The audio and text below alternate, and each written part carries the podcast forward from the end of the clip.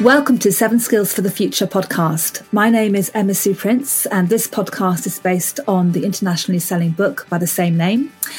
This book focuses on seven important skills. They are adaptability, critical thinking, empathy, integrity, being proactive, being optimistic, and being resilient. And this podcast is all about how you can bring these skills into your everyday life so that you are living a life full of happiness, full of purpose, great relationships, doing work that you love, and just really getting the most out of life.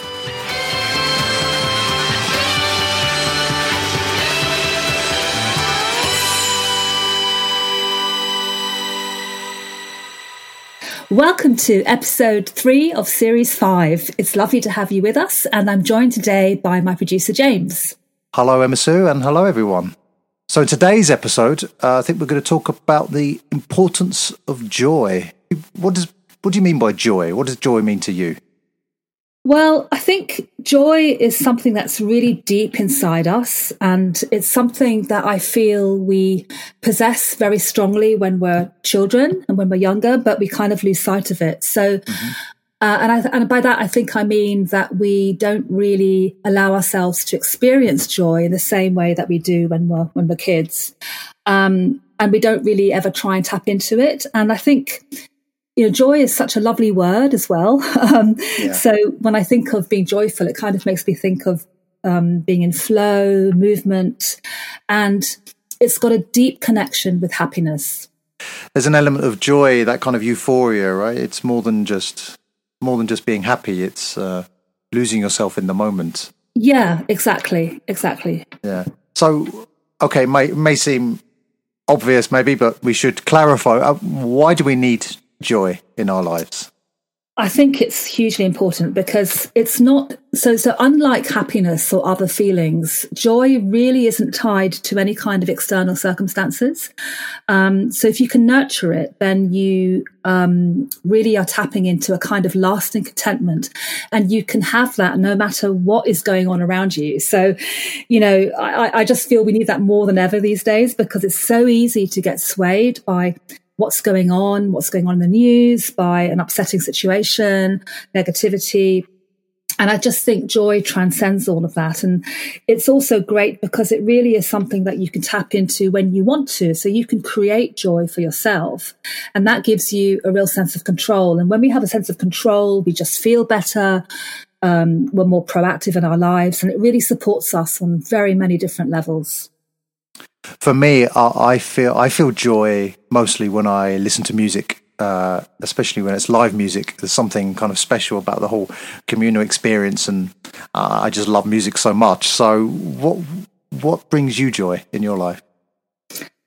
Ah, oh, well, I think Yes, music as well, definitely. And any kind of, because when you were talking about that, it made me think of um, going to the theatre uh, and live performances. So I think mm. those do help us to experience joy. But I think it's also for me, it's about very simple things. So I find that, um, and, and, I've noticed this the more that I practice gratitude as well, that actually when I look back at what I've written about, it's usually really simple things like just yeah. being out in nature or, or you know, um, mm.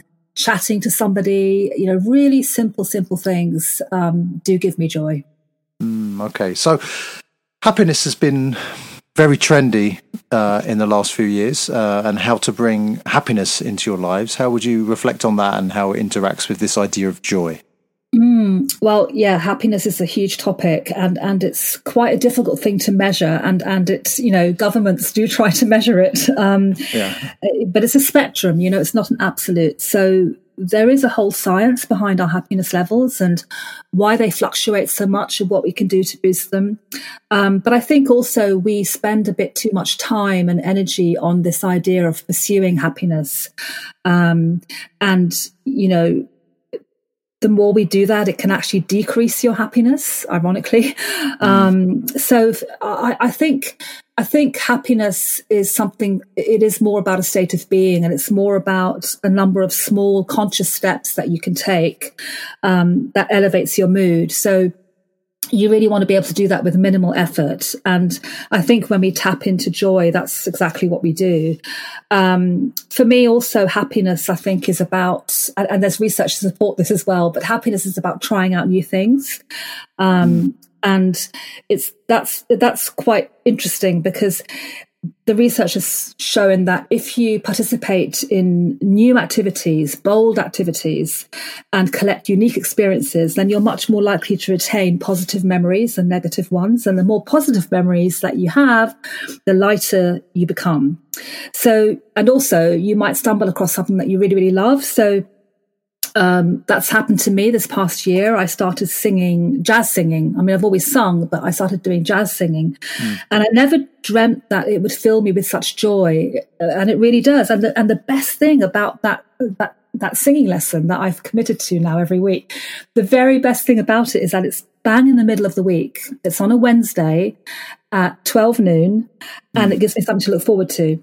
And again, with happiness, the more things you have to look forward to, the happier you'll be. So it's like booking a holiday. You know, the run up and looking forward to the holiday is a huge part. It's often bigger than the actual holiday in terms of happiness levels. So yeah, there's lots of things we can do to um, increase our experience of happiness. Um, but I think probably the most important thing is to be consciously choosing things in the moment that bring us joy. Do you think joy contributes to our optimism? I mean, is there a is there a relationship between those two things?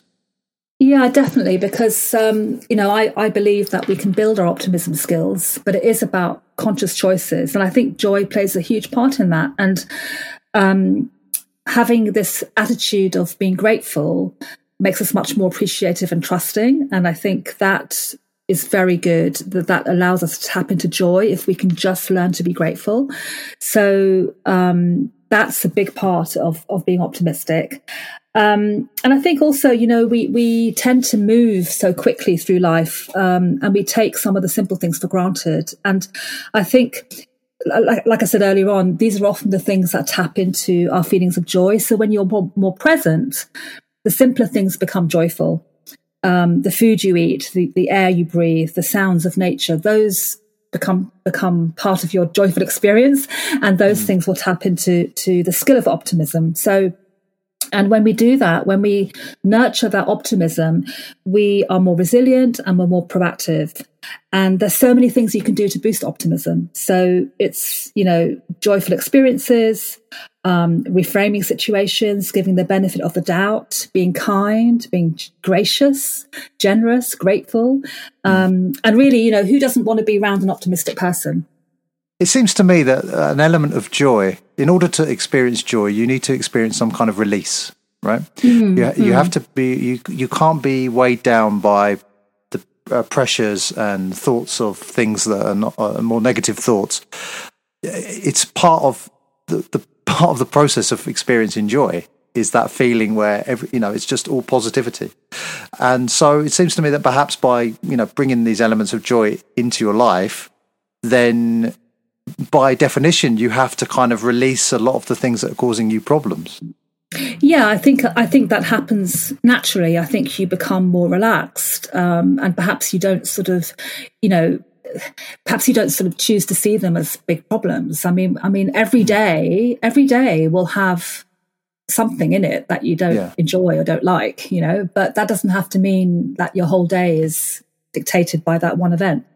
So, okay, on a practical level, then, what can we do to um, bring some joy into our day to day? So, this is all about making a conscious choice and planning for it. So this is the interesting thing about it because research shows that if we plan for joy and joyful experiences, it'll give us a huge boost. Um, so you don't need to wait for the weekend or wait till work's finished or the evening. Um, you plan for it now, you know, so, so short positive experiences. So things like connecting with nature, quietening your mind, practicing gratitude, um, and as I said before, you know, when you practice gratitude consistently and over time, it's always the simplest things that we're grateful for. Always. Yeah. Um, you know, so little things like spending time with someone close to us, um, walking, going for going for walks. If you've got pets, that's great um, for bringing some joy into your day. But also things like just being kind to other people and smiling and paying compliments um, bring you joy. So it's not necessarily about always about treating yourself. It, you could be treating somebody else and that will give you joy. Um, so it's it's consciously planning into your day and planning things like short breaks. So many people just don't take breaks; they just work for hours and yeah. hours and they don't sort of take yeah. proper breaks. You know, so planning a, a very short break. Um, a small piece of chocolate or, or, whatever you enjoy, you know, just something um, which is which gives you a little bit of, of, of joy, a little bit of a joyful experience, and you know things like you know if you if you can get outside in nature every single day um, if there's any way that you can do that the research on that is massive about how much that boosts uh, well-being but also coming back to what you said at the beginning about um, music um, definitely things like dancing singing music um, tap into joy and if we have any sort of way that we can bring that into your day, um, into the day, whether it's just listening to music um, rather than playing music yourself. But you know that that's actually shown to be hugely beneficial, and it really is about making time for joy. And you know, all I have to say about that is, you know, if you think about the time that we spend or waste on online or scrolling and substitute yeah. that time for a bit of joy yeah the time the, the time is there you know I think I'm going to go and uh, close the blinds now and, and do a little dance in my bedroom. definitely. Yeah. but I'm definitely closing the blinds. Well, hopefully, we've brought everyone a little bit of joy into their day with this episode. But I think that brings us to an end, Emma Sue. Yes, so thank you very much for listening. And I hope this episode encourages you to plan for some joy right now. And I look forward to seeing you next time.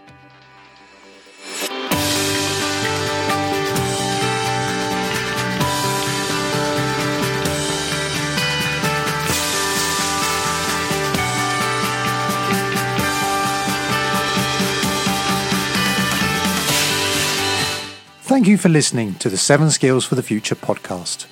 There are all sorts of things you can do to boost each of the seven skills. If you want more ideas, you can buy the book, Seven Skills for the Future. You can also go online to our website, Unimenta, and join as a member, and you'll be able to access more resources, ideas, and free downloads. If you have a question you want to ask on these podcasts, get in touch through Instagram at Seven Skills for the Future or on Twitter and Facebook at Unimenta. And don't forget to subscribe to this podcast on Spotify, Apple Podcasts, or your podcast player of choice.